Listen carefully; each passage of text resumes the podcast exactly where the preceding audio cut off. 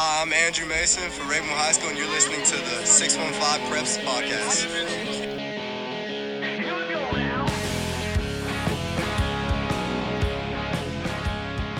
Hello again, everybody. A pleasant welcome to you. This is the 615 Preps Podcast for the Blue Cross Bowl Recap Edition. Chris Brooks, Scott Burton, Christian Capozzi. Fellas, say hi. What's up? How you doing?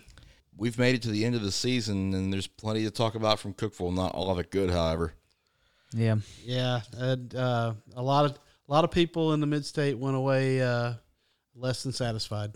Yeah, plenty to get to in that regard. Some things we'll we'll discuss down the line. Um, one in six overall as far as the mid-state teams go. Davidson Academy, congratulations to the Bears. They are the lone Middle Tennessee champions. I was about to say, it started really well. It oh did. yeah, Started 1 0. Started with a bang. Yeah, Absolutely. Griffin Sweeney, first play from scrimmage, 64 yards, and Davidson Academy off to the races. They wind up winning over EC over USJ 31-21. Sweeney had a career day. 285 yards and four touchdowns. Scott, what a performance for him. yeah. I mean, he he really uh, it was it was really a good showcase for him. But how about that line? Uh, they they opened up holes for him. I mean, they had 240. Um, I'm sorry, 330 yards net rushing, uh, and and that's exactly what Davidson Academy. That's their team. They they can throw the ball. They don't want to, and they didn't have to because he would. They would give give him a seam. He'll break a tackle and take it to the house, and he did. Yeah, it's just a big afternoon for him. He had two really big long runs. Uh, a, a good good showing for the Bears overall. They did have to fight back a little bit in the second half to take control of the game, though. Yeah, they did. I mean, it, it, was uh, 21 to 13 at the half. Uh, they get back on the board uh, with an uh, with a, a, run, uh, another Swinney run. Um, then uh, Bryce Rawls gets them on the board and gets them the lead. But the really the capper was there. I mean, at that point, it's 21-25.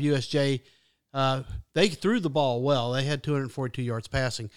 But really the capper was that was that three yard run that uh, Swinney had with three minutes left. That just that put it away. Well, let's hear from the Blue Cross MVP of the game from the Division Two Single A Championship game, Griffin Swinney. Uh, first of all, I do want to say this. You got any lottery numbers, anything you want to tell me? Because last week when we were talking, you you t- did two things. First of all, you told me you were going to win this game. Okay. Second thing was is that uh, the uh, podcast voted you as uh, probably the next sportscaster because when I asked you that question about how you you know that one run, you, they said you went into more detail and they learned more on that from you than they have any other interview. So I just did want I did want to tell you that before we started. Um, but anyway, I'm here with Griffin Sweeney, MVP, state champion, back to back. How you feeling? I feel I feel great. I feel great. You know, it's it's always good to it's always good to win, but at a game like this and the way we all played, we played great. So it's good to it's good to it feels it's a good feeling. A good Now, feeling. now you jumped out to a lead first offensive play from scrimmage, and you were you were gone. Um, tell me what uh, tell me about your offensive line and opening those holes for you. No, my offensive line, all, all praise to them. They're they're they're a great squad. They're a great squad. The big bodies, big bodies. I like to get lost behind the big bodies, but they're they're just they just work. They work and work and work. They they work in the weight room. They work out in practice. They they get they get mad at each other a little bit, but it's all right. It's all right. It's good to have a little good to have a little feistiness in it, you know. Yeah, but it's, it's not all the line because you're breaking tackles going through that line. Um, you know, when you guys jumped out to that lead, they they came right back, and uh, you know you guys were down at the half. Yes, sir. Now, was what was the uh, feeling in the locker room there at halftime? The feeling was, all right, we got the jitters out now. It's time to it's time to roll. It's time to get the offense going. Time to time to score. Time to play defense. Time to lock them down. Trying to trying to win this game. So Yeah, and you're speaking of your defense, you shut them out in the second half. no, we played played fantastic defense. Played fantastic.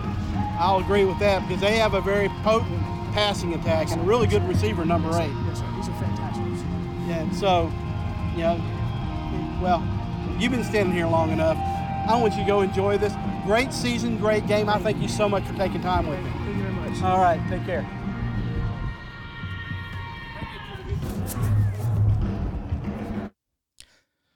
The key key number I think that we take away from that 330 total rushing yards for Davidson Academy mm-hmm. and 28 for USJ. That to me was the story of the game here.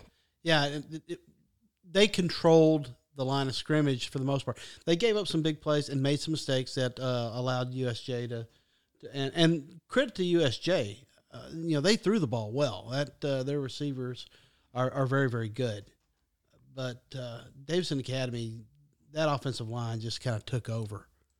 Yeah, you got to give credit to that Davidson Academy defense too. Goes out in that second half, pitches a shutout, and uh, this is a USJ team that scored three touchdowns and four drives to end the first half. So that was a great response from them in the second half. And I, and I do want to bring up, uh, you mentioned the defense.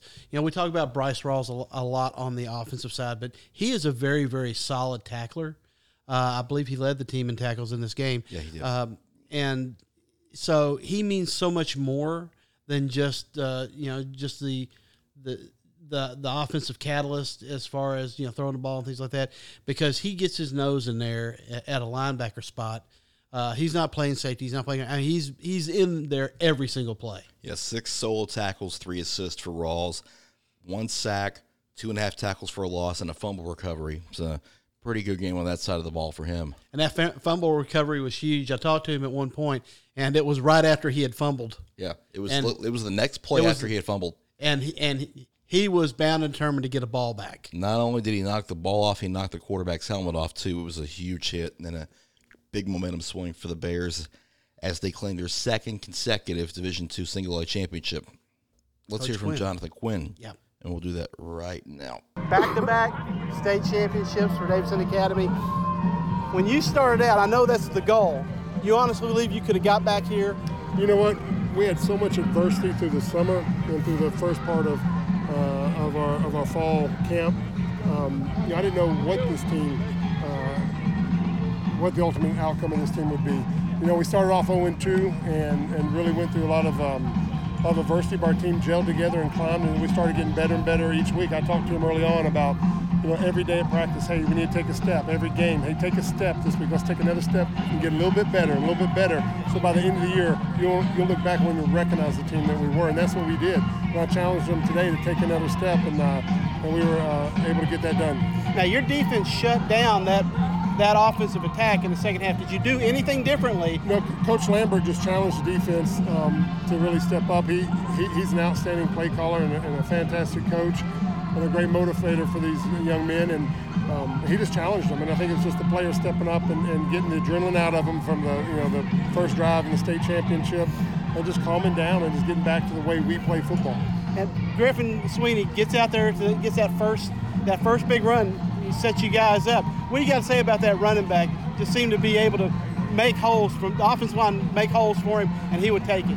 Man, Griffin had an outstanding game. He's had an outstanding year since coming off injury. He's just progressively gotten better and better.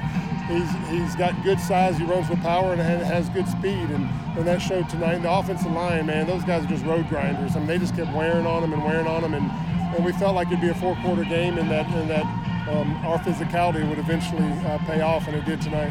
And it looked like in the second half, Bryce Ross actually uh, got going in the running game. Was that something that you decided on coming out of the out of the locker room? Well, I think it's uh, it's just a combination of how plays are called, and, and you can only give a guy the ball so many times before they get tired. And when they get tired, then you know sometimes bad things happen, whether that's just not running as fast or fumbles. And so try to give guys breaks. Um, you know, uh, and, and Bryce is an outstanding runner himself. He runs with power. He has good quickness, and um, and then uh, and also gives you another blocker to run for, you know, to get in fr- front for him. And he did an outstanding job, especially there.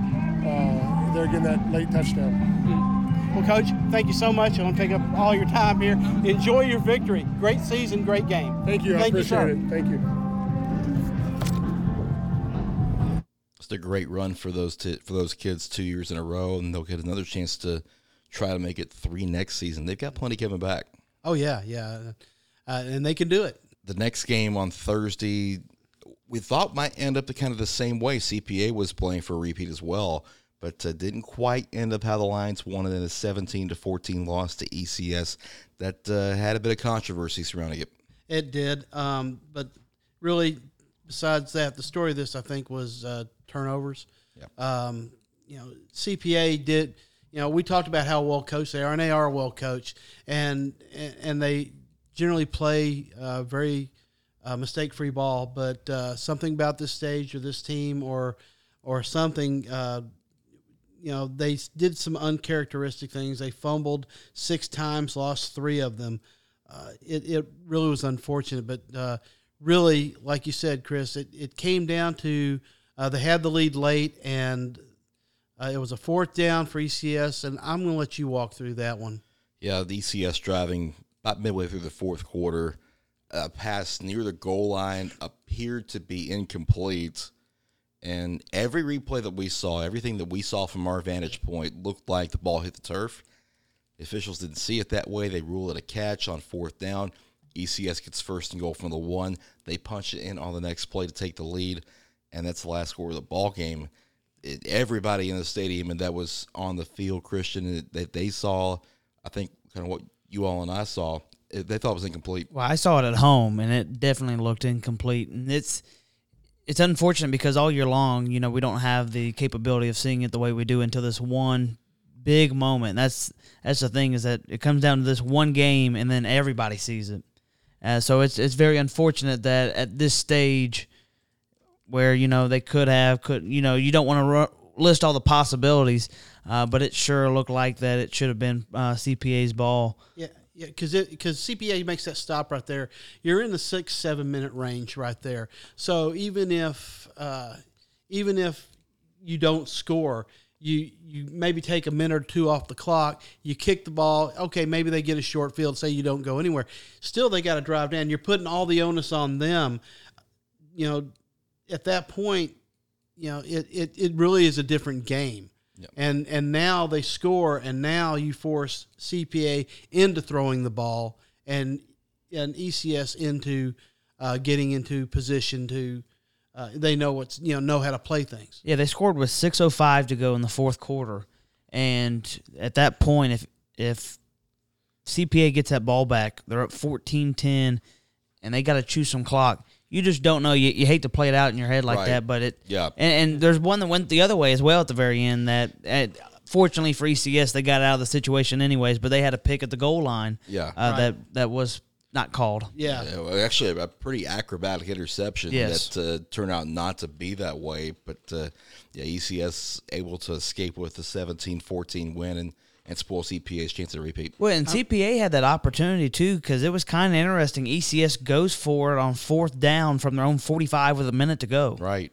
And that was that was very interesting. Oh, but yeah. that ECS defense really bowed up at the end. Yeah, they really did. I mean it was it was really a close game. You look at the stats. You know, first downs is you know one first down separating them. Uh, total yards.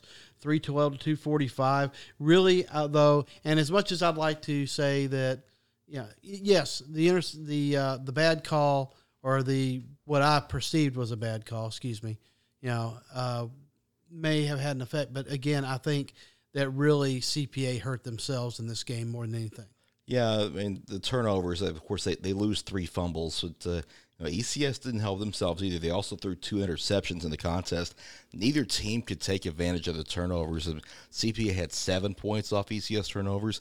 ECS only scored three points off of CPA mistakes. So this was this was a mistake filled contest by both squads, and uh, ECS was fortunate to get out of there with a gold ball. Uh, Cade Law, pretty good game for him though. One up with a 60 yard touchdown run early on in the contest, and we'll hear from him now. uh, with Cade Law. Okay, uh, not the result you wanted, but a good game out of your guys. Very tight, very good team that you're playing here. Uh, you know, it, it was just a you know a few missteps here, there, calls and things of that nature. Um, tell me about the game. Your thoughts on the game, how it went. I thought it went great. Uh, could have capitalized when we when we didn't. Um, we we fought hard. We played great. Defense played great. Offense played great. I mean, we just came up a little short at the end. Yeah, I mean, and you never. The thing was, you guys never gave up, Yeah. even when you got down.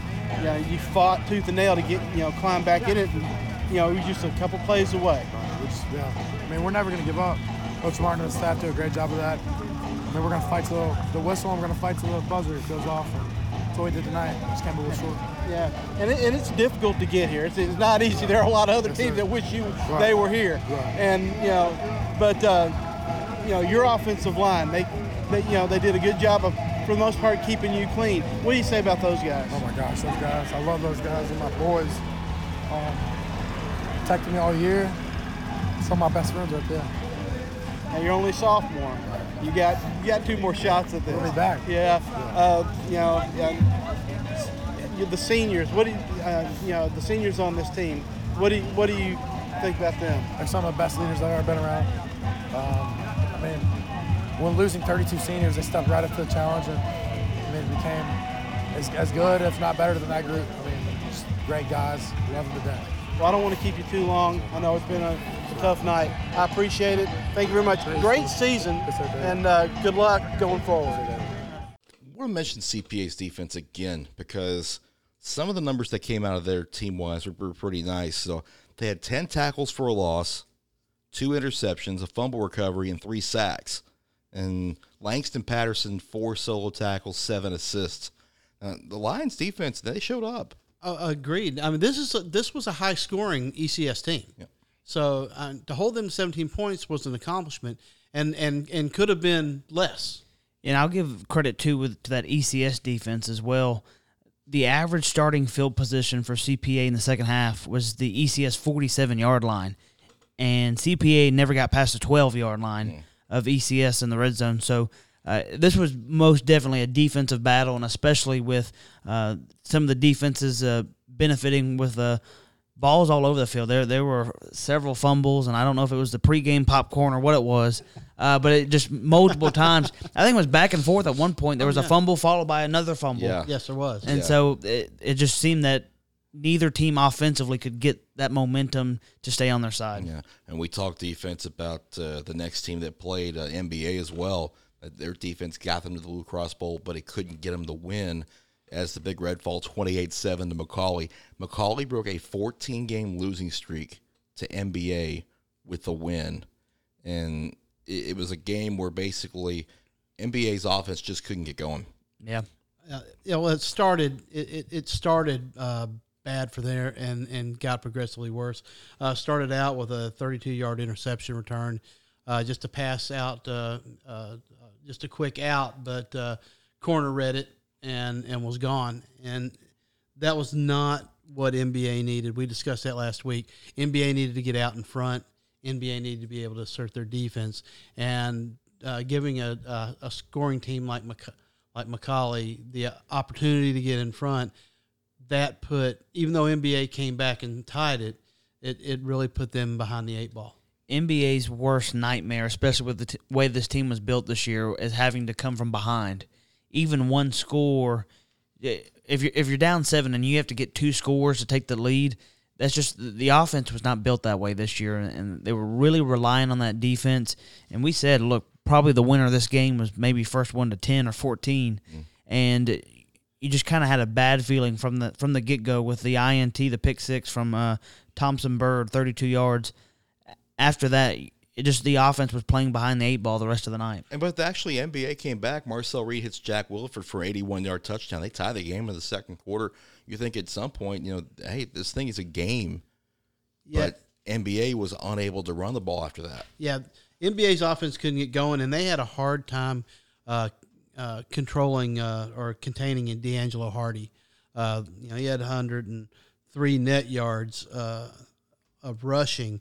Yeah, he didn't throw very much, but he didn't have to. And they did a really good job of just sustaining drives, and and you know getting into third and four and getting five yards. You know, getting you know. You know, just grinding it out and wearing out. Truthfully, the the fact that MBA's offense couldn't get anything going, and the fact that McCallie's offense would grind it like that, it eventually just wore that MBA defense down. And it showed up in the final numbers 273 to 42 in the rushing battle for McCallie, 6.7 yards per carry for the Blue Tornado as, as they take the win there and, and win the Division Two AAA championship. Uh, just a, a tough night for MBA, but Marcel Reed, I think, did some things that make you think he's going to be a problem for teams in the next three years. He's still just a freshman. Yeah, and I don't believe he started the season as a quarterback. So he's so I mean, he really had less than a year. Yeah. And and he showed some that pass that long touchdown pass that he threw was spot on. Yeah. And uh, you know, he made some good reads, he made some some good plays like you know, he'd made some mistakes as a freshman quarterback will do.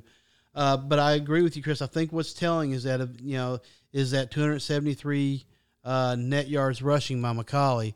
Uh, that just doesn't happen to an MBA team. Yeah. Now that does it for the Division Two games. We're going to take a break and then we'll come back and get into the Division One championships, starting with the games on Friday, and we'll get Pearl-Cohn and Summit in the next segment. This is the Six One Five Preps podcast. We're back after this. Hi, I'm Griffin Sweeney. I play running back for Davidson Academy, and you're listening to the 615 Preps podcast. Back here on the Six One Five Preps podcast, let's uh, let's dive into these uh, Division One championship games. First, starting with three A, a game that I, I was really looking forward to is Pearl-Cohn and Alcoa, and, and it simply didn't live up to it. Uh, Alcoa wins twenty seven nothing. Uh, just a tornado run away. Yeah, I mean it. It was uh, it was uh, bloody in the first half. Um, it it it you know Pearl-Cohn just couldn't get anything going. Alcoa now, and, and Chris, this will be a theme. Uh, you know as well as I do. You know, we we were out there looking at these players, these East Tennessee players. They grow them big out there. I don't know if it's something in the water or Whatever it is, the nuclear plant. whatever it is in the water in East Tennessee, they better find a way to get it flowing back toward Nashville. or This is going to keep happening. I, they were huge. Yeah. And Pearl-Cohn's offensive line is not small. No, they're not. But these guys, I mean, every one of them six over six foot had to be two fifty or bigger, and uh, and they just kept coming. It, it and the thing was is that they were quick too. You know, you know Ivan Dayton just could not find any room to run. They did a really good job of stretching him out. But coach, you know, I asked Coach Bernetti about it, and Coach Bernetti said they just got whipped up front. That that was the be all end all. I mean, you look at it, and you know, Alcoa had 18 first downs. Pearl just had seven.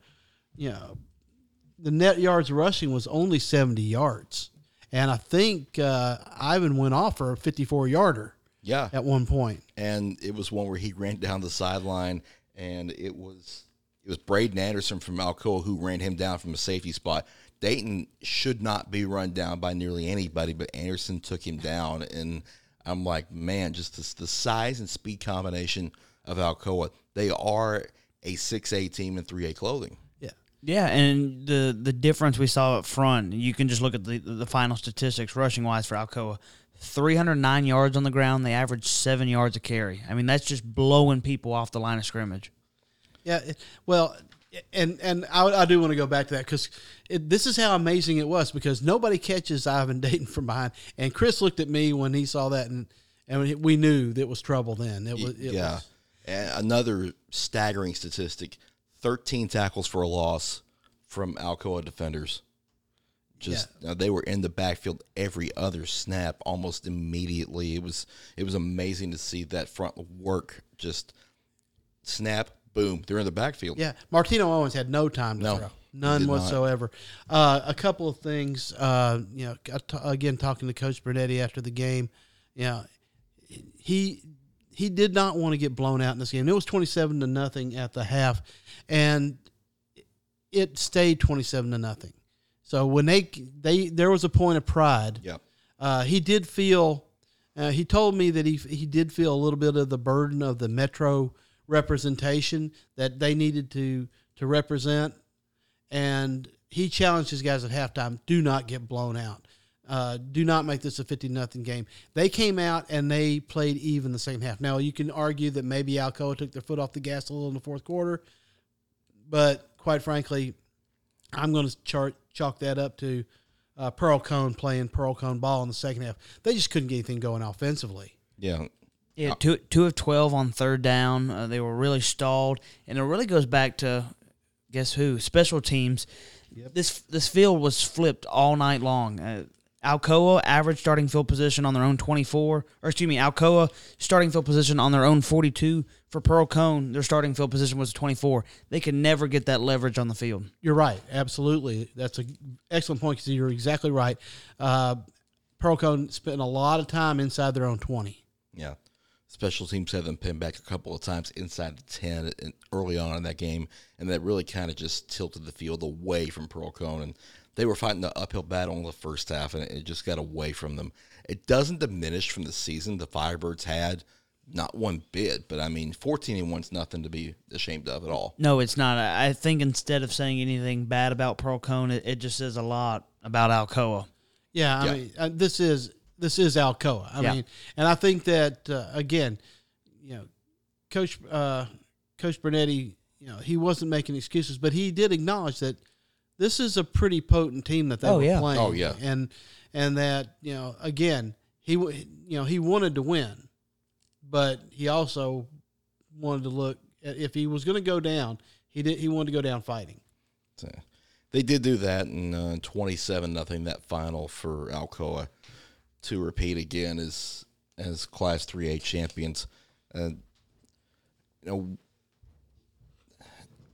what the thing we go back to the, the size difference between some of these teams up front in Middle and East Tennessee. I mean that that game was probably the biggest example of that to me. Uh, What do you think, Christian? Yeah, it was, but it was a reoccurring theme. It seemed throughout the weekend. It seemed every time you, you turned on the TV or you're watching it, it just whoever was out east just had a little bit more movement, a little bit more umph up front. And and this not discrediting these local offensive lines here. There's some big, high quality offensive lines here. That's just saying the, the kind of athletes they've got out east currently. Yeah, and it was the same thing in the 5A game Friday night with Summit and Knoxville Central. Um, Knoxville Central a 30 to 7 winner. They repeat as Class 5A champions. Summit, their first trip to the Blue Cross Bowl, didn't go as they hoped, but uh, it was a good atmosphere for them anyway. I mean, it was very it was a very fun start to the game, at least. Yeah, the numbers are really weird on this game. You, you look at it and you would think Summit's right in there with them. Uh, they actually outgained Knoxville Central in yardage. They had 269 yards of offense compared uh, to Knoxville Central's 257. Yeah. Uh, in the rushing wise, you know, dominated rushing game 132 to 37. Uh, but what it really came down to is just some of the big plays that Knoxville Central had. Yeah, yeah, yeah. Big plays really defined it. Uh, Knoxville Central, uh, they got on the board early, wound up going up twenty four nothing before Destin Wade kind of broke the shutout for Summit. But uh, you know, the Spartans, they've dug their own hole. I mean, the, a couple of turnovers early on, and and that really just set the tone for the game. And you could tell that uh, that it was a point of emphasis to shut down Keaton Wade. We talked about this in uh, when, last week when we talked about the game. We we knew where they were going to go. They were going to try to shut down Wade, force Destin Wade to beat him with the pass or with the run, and they did a good job of shutting down Keaton Wade, and then they did a good job of uh, keeping keeping Destin Wade pinned in the pocket where he really didn't have a whole lot of places to go, and there was nothing up the middle for him. Spartans finish off a great season and a great postseason run with a loss. Uh, you know, the Wade twins, they're, they're sophomores. They're going to be back. Oh I- yeah, yeah. this is a this is a team that you potentially talk about being in this kind of scenario the next two years. Well, and and we and we talked about this team being on the rise, Yeah, and you know to to get there this far, uh, this quick, it, it says a lot about. they were a three seed in the region. Yeah, Yeah. three seed. I mean, next you know next year, I'm sure, uh, you know the goal is going to be to win the region. Yeah. and then come back here, uh, uh, come back again. These guys have nothing to go, uh, nowhere to go, but to continue to improve and go up. So I think in that way, the Wade, uh, the Wade twins, and the rest of the team, the the, the ones that are are not graduating, uh, they have something to build on here. Now, curious to see the defensive stats on both sides because both teams were in the other's backfield a lot that night. Nine tackles for loss for Summit's defense, 10 for Knox Central's defense. And both teams were playing playing in each other's backfields for, for a little bit there. So a bit of a tug of war, but Knox Central they win that tug of war and they and they win the game. And I, and and though the score seems lopsided, I think that you know, with the exception of a couple of plays, if these teams played ten times, it might be a five to five battle. Maybe a little bit in the six to four, but I think that Summit is that close, uh, and and this game just got away from them. and it started in the first half. Um, their first several drives: punt, interception, punt, interception, fumble. It, it just for offensively, especially even if you can somehow overcome that, just the opportunities that you missed. I mean, they had four drives that were nine plays or more. I mean, they they had some things going on offense, but it just come down to some untimely turnovers uh, that set Knoxville Central up with a really good field position. And we'll hear from George Odomekwo who's re- for right now as well for Summit. Uh, he had some thoughts after the game. I'm here with George Odemegwu after uh, Summit's battle against uh, Knoxville Central uh, in the 5A uh, championship. Uh, George is a, a, a tough night out there for you. They start out strong. Uh, did they show you anything that uh, that you hadn't seen on film? No, we, we've seen everything they did. They didn't bring anything special to us that we haven't seen. We just weren't playing our own summer football tonight. But you, you know, at halftime you're down 24 nothing. What did coach say to you? Because you came out strong in the second half. Well, they said, well, we've scored we scored 24 points in a half before, and we've shut out teams in, in one half. So why can't we do it to them? And did uh, defensively did they do anything? Uh, No, uh, def- defense. We talked about they had outside backers who were coming hard every play. We knew 29 was going to blitz every play, but they didn't show anything we didn't have. We just weren't playing our own football tonight. Now, with you on defense, at uh, their quarterback is very, very good at uh, and putting the money, uh, putting the ball right where it needs to be. I mean, is there anything you know? Just some miscommunications in the, with the DBs tonight. That was it. They just got to work on that when they get back to uh, practice. When the season started, a lot of people didn't necessarily have you, uh, your team here in Cookeville. And as a senior, what do these guys mean to you, and what does this trip to Cookeville mean to you? Oh, these are my brothers. I wouldn't, I wouldn't want to play my last game with anybody else in this group right here. Excellent. Well, thank you very much. Hey, uh, wonderful season. I appreciate it. Have a great career from here on out, buddy. They are going to miss him. Yeah. Oh, and, and the the way that he ended up being a, a primary player for this team when he kind of made a really bold strategy of going from running back to, to wide receiver. But I think that's actually a move that's going to benefit him down the road if he continues to choose and play uh, college ball. And it's such an unselfish move because I mean, you could be the, the lead guy in the backfield, but then you make that move to allow the offense to evolve to what it wound up being. Yeah, and I was about to say, and especially knowing that offense going from wing T to what they ended up doing, which was kind of more still wing T principles, just out of the shotgun. It, it turned out to be a really great move for Coach Coleman and that entire squad because it, it benefited the, the Wade brothers and also him out wide. Well, I, and I think that it, it is indicative of what drove this team there leadership. He showed incredible senior leadership by putting the team first, moving to wide receiver, and then, and playing defense too out there in the defensive backfield. He he did a, a great job there. So his, his you know sacrifice for the team, leadership for the team, and then making plays on the field just goes to show you what kind of locker room this team had. And that's a great point, especially with the answer that he said about when they ever when they get back to practice. Teams already conditioned to talk about practice after the championship game. I mean, we, we're not having spring practices till what March, April, May, whenever that Yeah, is. right. Right. And, and this team's already the guy that's not even going to be back wants to go back and fix what they did. This is a Summit team that you said in the interview that people didn't expect them to be there. I think there's going to be some high expectations next year. I agree. There will be a little bit of a target and they're back in that region for Yes. sure. So those games will be interesting next season to follow. Uh, another one that, that may be in the same spot is Springfield. You know, a lot of people didn't really have Springfield get into Cookeville either, but they did.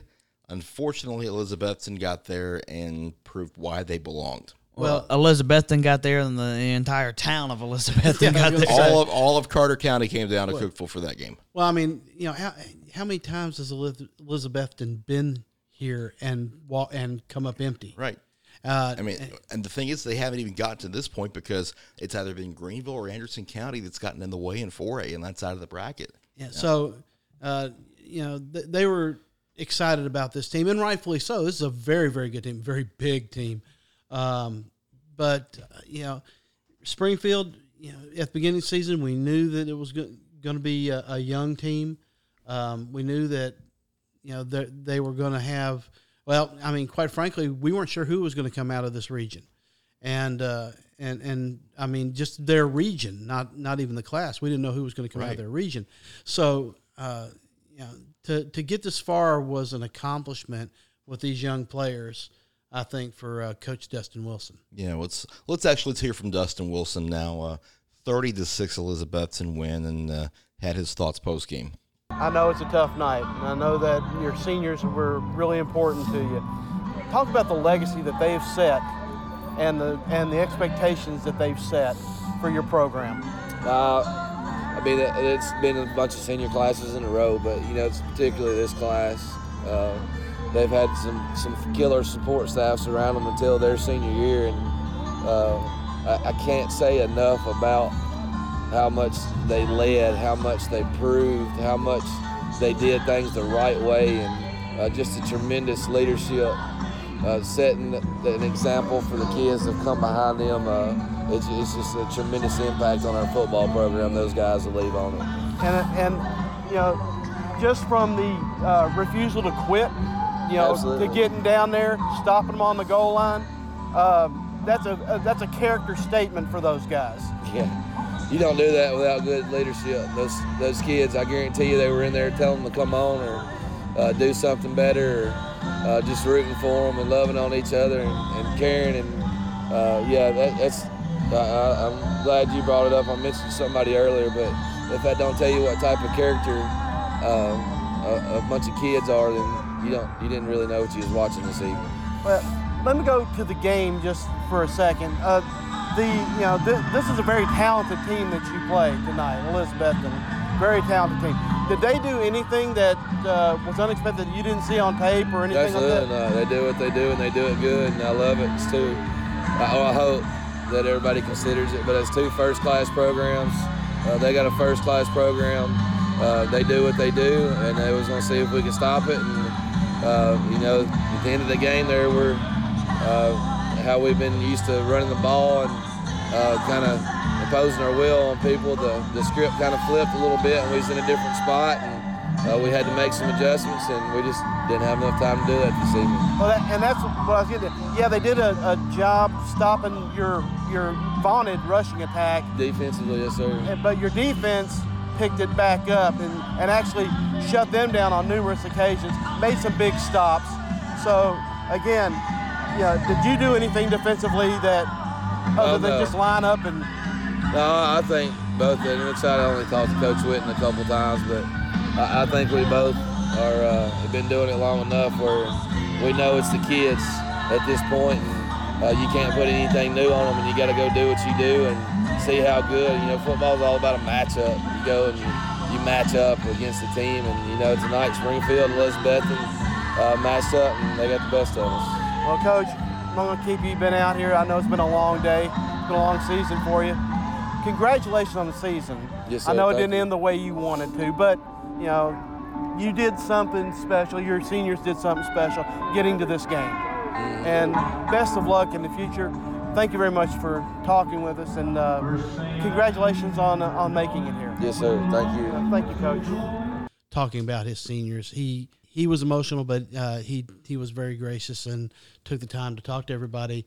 Um, it's just that he has got so much love for the senior class uh, and the senior classes that came before him. Um, those, you know, I just feel like those kids are lucky to have a, a coach like that who obviously cares about them. Oh yeah, and it's been a uh, roller coaster for that team the last three weeks. I mean, overtimes and and to get to that point, uh, that's a uh, that's especially when you get to that point that's far in the season. There's a real real bond with those guys because what they've been they've been together since January. And and, and he brought up a, a, a situation that uh, I brought it up uh, because it stood out to me, uh, and he mentioned uh, and he referred back to it. But they had uh, Elizabethton had fourth and, and goal, and uh, I think he's at the one, and it was a tremendous goal line stand and a and, and a source of pride and will, and it was something that that he was very proud of is that his team didn't quit down thirty to six. Yeah, it was just a tough night all around. Elizabethton had 19 first downs. Springfield had three, and 234 to 27 in the rushing department. And then you know Springfield loves loves to run the football, and to only be able to get 27 yards, that that's it's tough for them to to have to swallow that in a state championship game. But given all of that and the way that they were able to to come back from what we thought was supposed to be a, a rebuilding year, and they've had a good season. They really have. Yeah. We've got uh, a little bit more business to talk about on the Saturday games, but we'll do that on the other side of the break. This is the 615 Preps Podcast, and we're back after this. Hi, I'm Keaton Wade for your Summit Spartans, and you're listening to the 615 Preps Podcast. Back with you, 615 Preps Podcast. We got one more championship game to talk about. It was the Big E in 6A, Ravenwood and Maryville. And unfortunately, it was not the Big E that Ravenwood hoped for. Well, it, it, this one started. It couldn't have started any worse for for Ravenwood.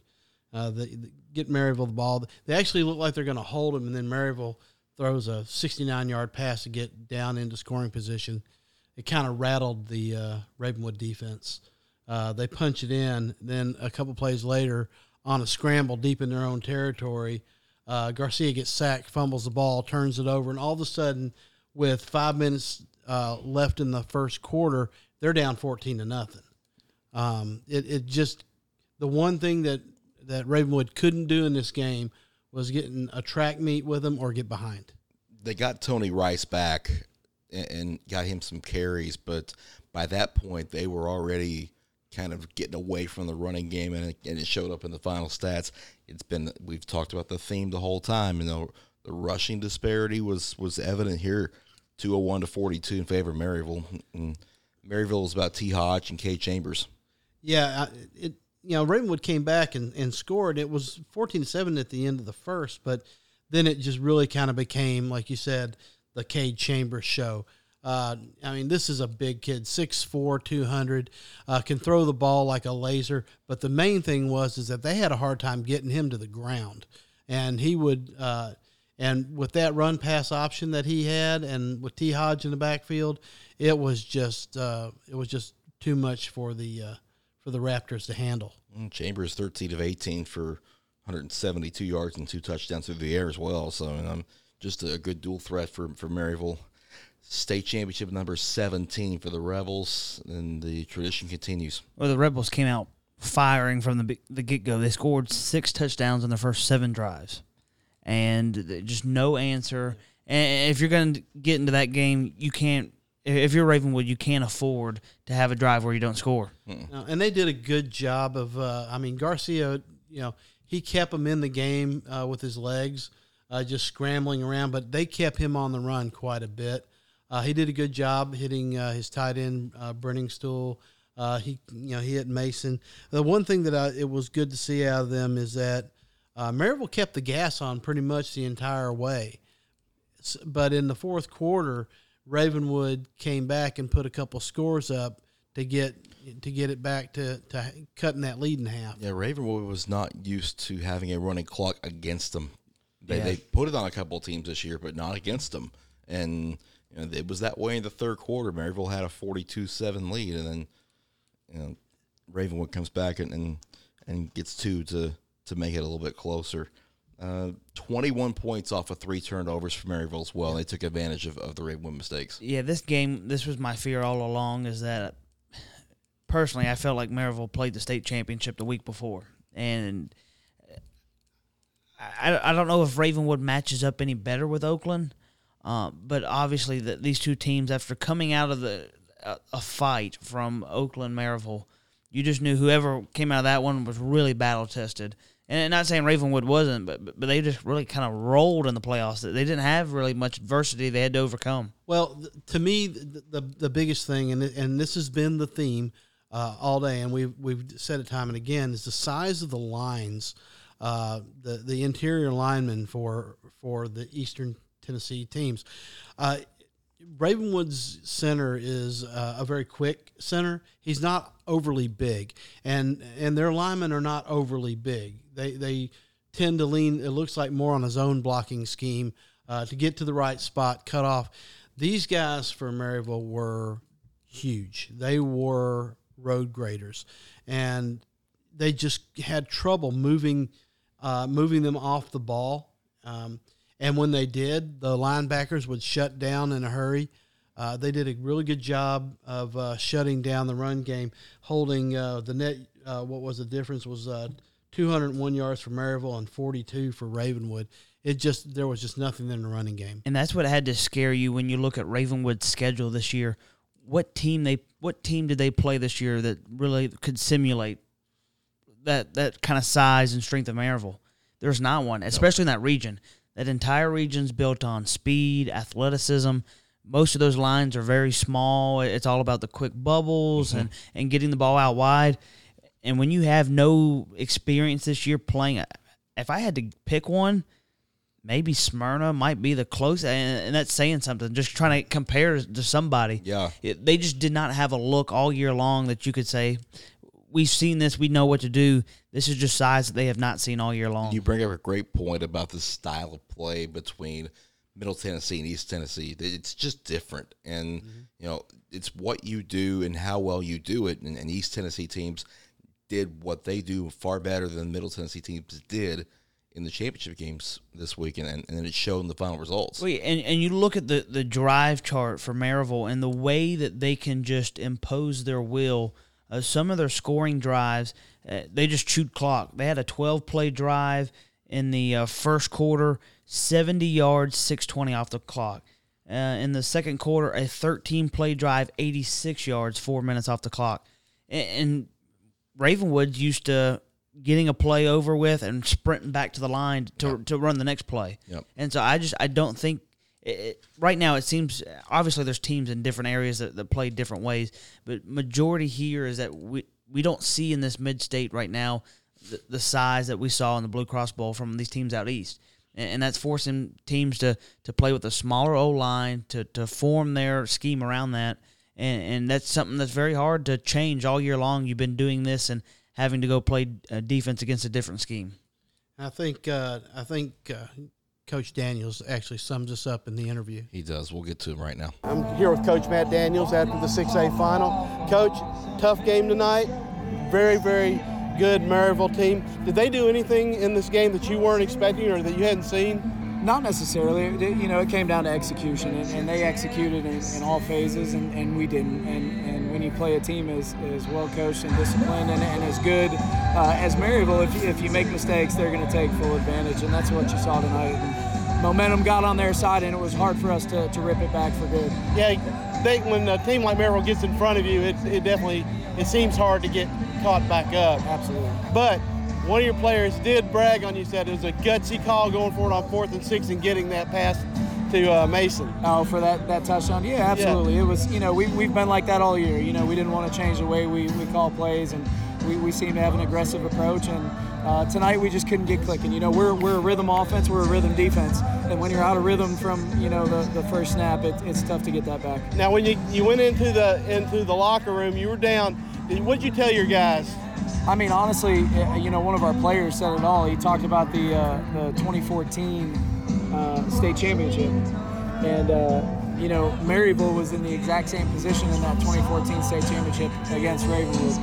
Uh, you know, they were down big early, and, and that ended up being an overtime game that Maryville came back and won. So we had our, our eyes set on that, and, and that you know it was going to make our story better. But sometimes in sports, it just doesn't work out how you picture it. Right, and you, you came back, and it looked like you were about to punch it in, and then you had the unfortunate Yeah. turnover, and it just seemed like uh, you, know, you guys would make a mistake here, and then would just cut, they would capitalize, and you guys would, yeah, it, it was all you could do to you know get back into it. Absolutely, yep. That, Yeah. that was kind of the tale the whole night. But the ta- at the end of the game, You come back, you put two scores on them, showed the resiliency of your team. Really, and that's you know that's what they've shown all year. You know, we we've been through a lot of adversity, and they fought back, and they fought back, and they fought through it, and, and that's what I wanted to see out of, out of the offense, especially those last couple drives, and you know, do it for the seniors. Let's see how you know if we, if we can at least end without a too bitter of a taste, uh, you know, from this particular game, and, and I'm proud of the way they finished the game. Well, talk to me about Brian Garcia because he took a lot of it on himself, especially in those last drives. He did, you know, and, and he's just that shows the ultra competitor that he is. You know, he, he would do anything uh, to get the ball in the end zone. He'd do anything to get that ring, to get that gold ball, and uh, you know, I feel bad for him and the seniors because I know they, they pictured it ending differently, but I just told him, man, they got to be proud of, of the run we went on this year and, and for Brian, the career he's had at Ravenwood and what he's done uh, for our program. You know, it's, it'll be hard for me to ever repay that debt. Well, there's a lot of other teams that would like to be playing football in December that aren't. You're so, it's a, a very successful season, regardless of the outcome tonight. Coach, congratulations on a great season. Thank you very much for taking time with us. Best of luck in the future. Thank you so much. Thank I you. appreciate it. I will say one thing. Ravenwood uh, might not have won this game, but I think Coach Daniels probably won hair of the uh, the Blue Cross Bowl. Oh, easily. Oh yeah. Easily. Uh, if you haven't seen photos of him, he's got a red mohawk and he's got a Raptor logo on the side of his head. That came about as a, an agreement he made with his students. If they won their quarterfinal game, he'd go into the mohawk. If they won the semifinal game, they would he would go red with it, and then get into the state championship game to add the mohawk or add the Raptor logo. So I'm pretty sure there's a shot of it on the Mid State Preps Plus website. I believe we've got one. Absolutely, you're right there, so, Scott. Uh, if if you want to look at uh, fashion uh, fashion supercuts, there you go. Um, Yeah. I didn't know we were that good or that versatile, but yeah, there you are. We got have hair tips and everything. No, I'm just kidding. I'm just kidding. and we're a multi. That's the plus side of the Mid State That's the plus. That is the plus Yeah, that is side. the plus side. Speaking of plus, we have uh, one more to add to the player of the week list. We'll start us off. How about you do it, Scott? I think you uh, you got one you want to throw out. Oh, okay, sure. Um, let's see. I'm going to start with uh, Marcel Reed, quarterback for uh, MBA. He was 11 of 17 for 179 and a touchdown. I'm just going to go ahead and throw out Griffin Sweeney from Davidson Academy, 285 yards and four rushing touchdowns, and, and the Bears went. Okay, I'm going to go with Deshaun Wade, uh, Pearl-Cohn linebacker. He had six solo tackles, one assist, a sack, and a forced fumble. Uh, that's three good ones, Christian. Um, I think I know where you're going with this, but tell me anyway. There's that guy named Sweeney. He did pretty pretty good, I think. Pretty good one. Yeah, Griffin Yeah. Sweeney. Griffin Yeah, Sweeney from Davidson Academy, our final player of the week of the season, and well deserved honor for that Yes. young man who will be back next year for the Bears as they try to three-peat. Well, we got a little more stuff to do before we close this thing out, guys. I think Scott, you had something that you wanted to. Oh yeah. Um, Is this my Christmas bonus? Yeah, Yeah. whoa, hey, Hey, wait wait a a minute. minute. Wait a minute. You got a bonus? How did you get a? Oh, wait a minute. Somebody didn't tell me something. What was you, it? you cut out our Christmas bonuses this year. yeah, we got you a Jelly of the Month clubs. oh man, what what a Grinch! Uh, wow. Um, no, we actually had uh, one of our staff wanted to ask some questions of us, um, and uh, Not mention who it is. uh, it is Annette, our videographer, our very talented videographer. Okay, you, you better give her credit because you know. well, I'm married to her, yeah. Right. Um, and uh, yeah, I can't. Uh, you know, uh, coming from this, this is going to sound weak, uh, like some weak sauce coming from me, uh, because you know I get the benefit of it if I if I if I say it, but uh, we really couldn't have done a lot of what we did without her this year. Um, uh, a lot of the videos that uh, you people have seen on social media, uh, she actually took. Um, she's very good at, at what she did and uh, she enjoys it. And so she had some questions for me uh, coming back from the uh, the Blue Cross Bowl. That uh, yeah, she had some questions for the for our, the entire group. So guys, I'm gonna throw this out. These are the first time I've seen them too.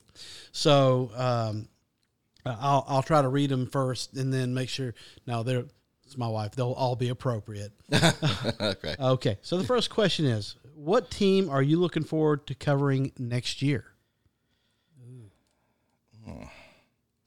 I've got one. Okay. because and and part of what I'm taking into is places I haven't been, haven't seen, things Yeah. like that. Because you know there are a lot of great venues out there, uh, but one place that I'm interested in seeing that I've not seen is Summit.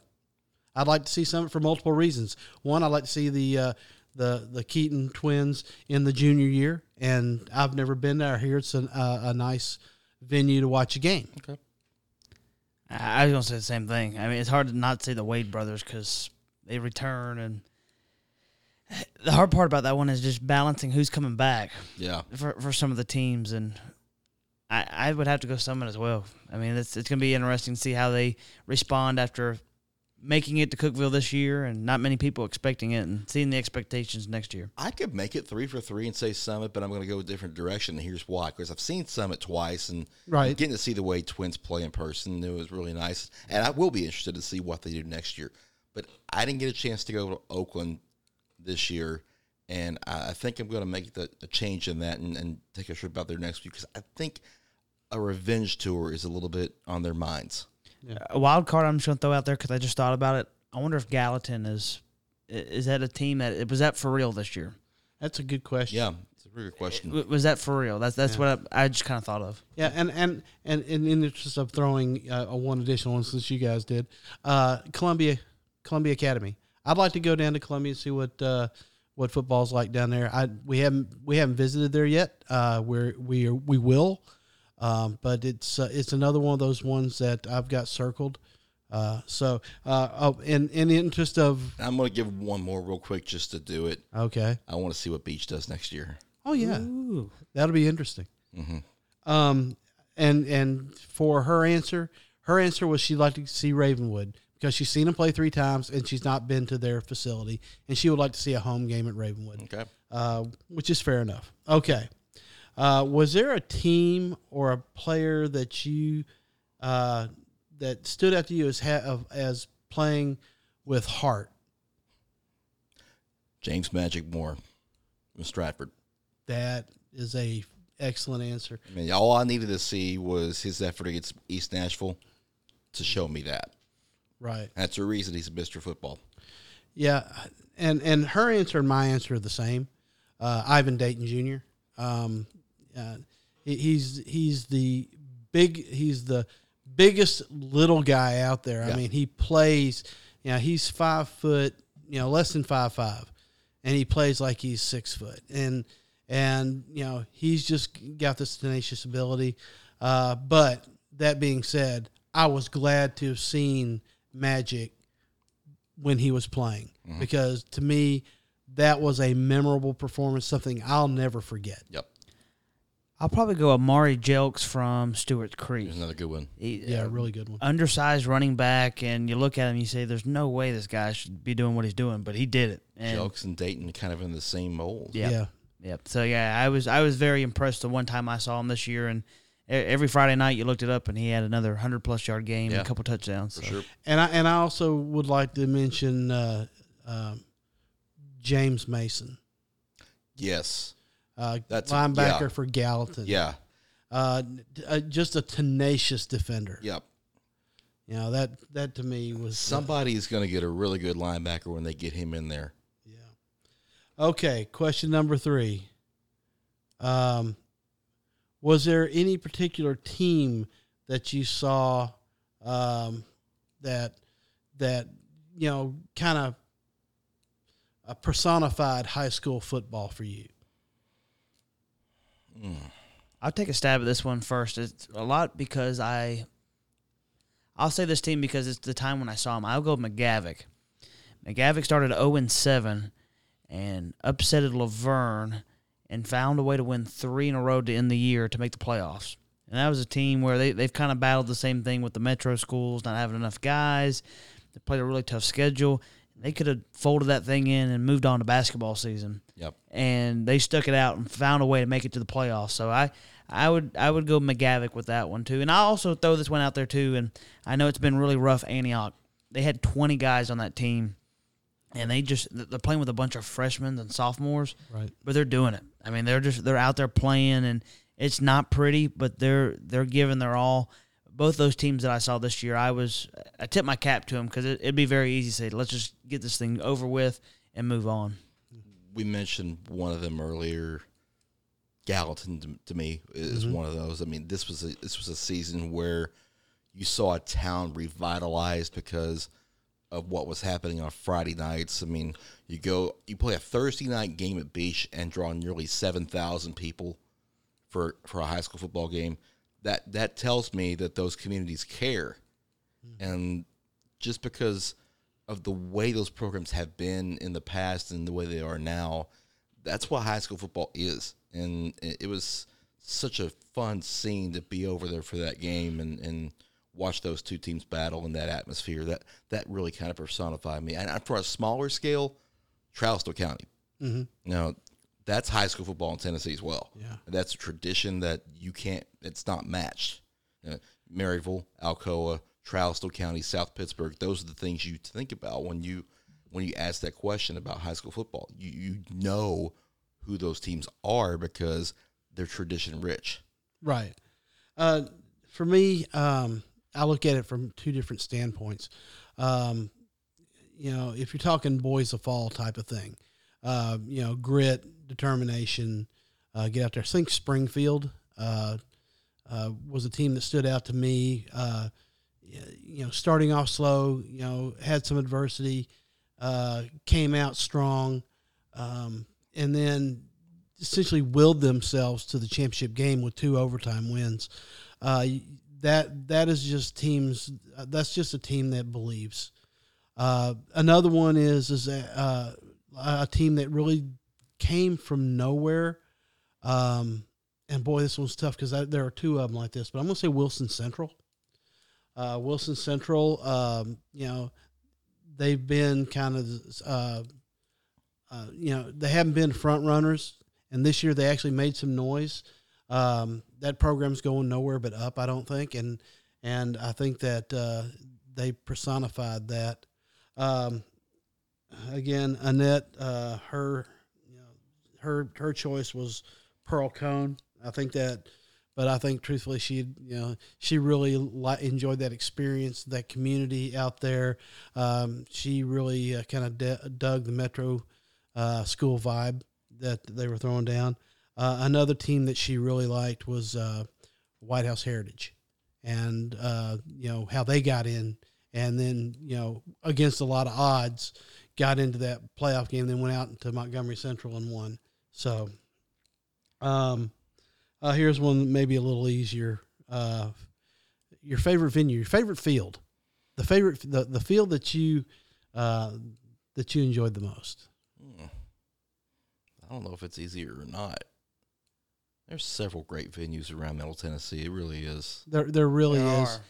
I'm. I- I'll jump out first since you guys put you guys on the spot. I'm gonna say Blackman. That new turf, uh, very easy on the back when you're covering a game, but it's beautiful. I mean, and it, and it's and it's really nice. Um, you know, it's state of the art. Uh, that that to me is a, a really nice field for for you know turf field.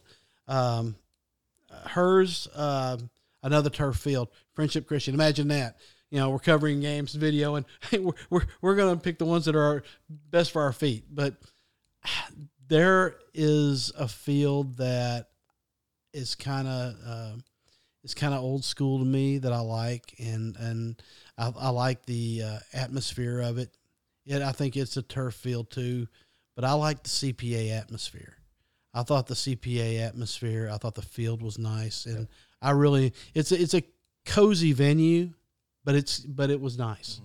I can't believe it took me this long to think of this one. Columbia Central. I really like that place. In the ground, the locker room is underground. They come through a tunnel, a, a golden lion there as they run out. It's in a bowl shape. The south end zone is just a hill with grass. You could put a blanket down and sit and watch a game there. I really enjoyed that place, and that was a that was a really cool atmosphere. I got to go see this one on a Thursday night, and uh, it's a little bit of a drive to get back there. But Page was really nice to, to see that that campus is was nice, and the whole facility is really first class, and and it, it helps when you're treated well. And, and they were they were kind of friendly to, to us when we were out there, and you know, I, I enjoyed Page, and, and I'll definitely be back there. Great concessions. Yes, Yeah. yes. Great And- concessions. Hey, those don't hurt. Yes. No, no, they don't. And I- I- an honorable mention too to East East Nashville. Yes. Uh, I thought that was a very unique atmosphere. Yeah. The press box being on the ground level. Yeah, and you go down And and then inside you- a bowl. Yeah, I thought that that was a, a very interesting venue. Okay, last question. And this is, I hope that you guys were paying attention at halftime. Because remember, this came from somebody else, uh, not from me. Best band. Because of one person who pays attention to that. That's part of it. Yeah. Pearl-Cohn.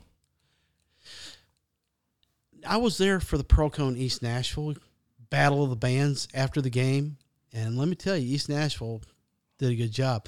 Uh, Annette agrees with you, Pearl-Cohn. I'm going to say East Nashville just because they held their own. Yeah. Against Pearl-Cohn. I believe it. But uh, it, it's amazing.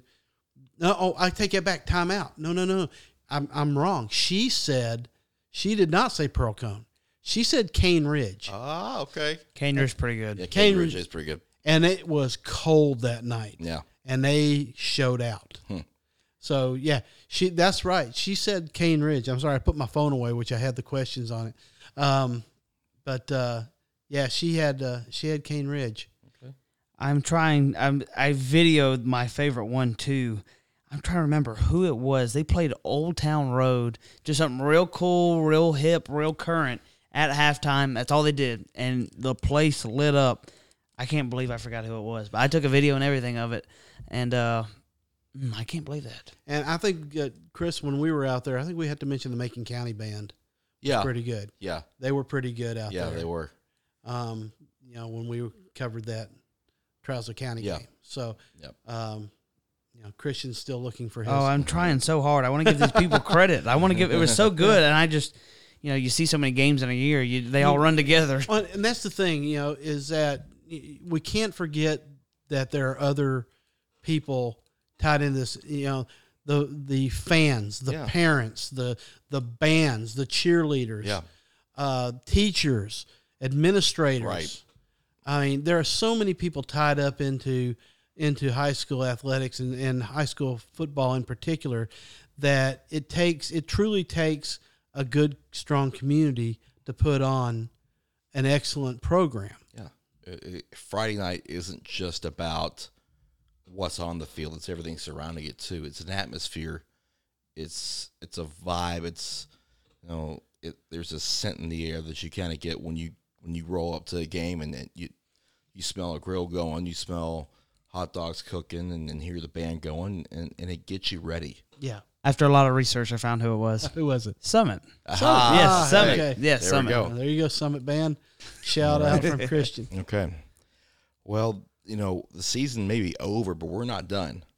We've got uh, a little bit of recruiting to, to get into a little bit later on, uh, and uh, a special guest that we will announce at a later date. Yep.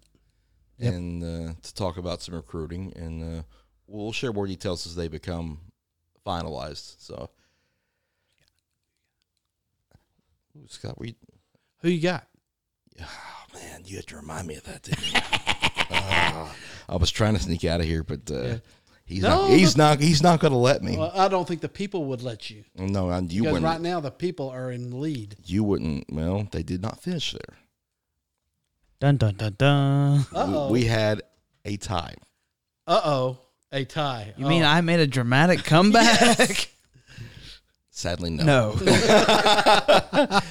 Scott and the people tied with 100 wins on the season.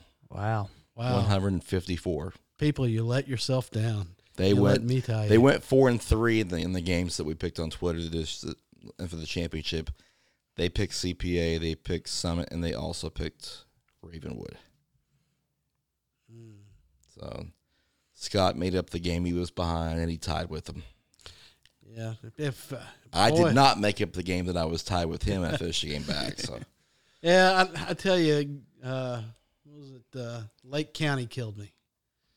It was late in the game when they came back. I that was that was the one that I because Lone Wolf picks where I was like one one for one. I think mm, yeah, yeah. I didn't mean I, I wasn't trying to rub that in. I honestly thought Well, Mike Christian was also one for one of the lone wolf. He went Maryville. Oh, that's right. That's right. Yeah, he did. So Yeah. You just picked a whole baseball season worth of games there. yeah, It yeah, dawned exactly. on me. Yeah, 100, 100 wins get you in. So That's the case here. that's uh that's been interesting. It was close down to the very end, but uh, in the end, it's uh, Scott and the people who tied for first place. Oh boy, what I win. Kudos. You get to come back next year. Yeah. Oh, good. you get your job back. Yay. We're not fired. Yay. We were not fired. We We're did not not fire fired. ourselves this season, despite what we said at the beginning of the year. yeah. but, uh, Yeah, we've um, yeah, it's it's it's been uh, it's been a ride. Yeah. We will we will have one more recap show to end the season. We'll talk recruiting. Like I said, we'll have a special guest. We will announce that at a later date. So stay tuned for that. For now, though, we're out of time. For Christian Capozzi, for Scott Burton, I'm Chris Brooks. We will see you next time. Merry Christmas, Happy Holidays, Happy New Year, all that good stuff. You know what to do, guys. See ya. Turn out the lights. The party's over.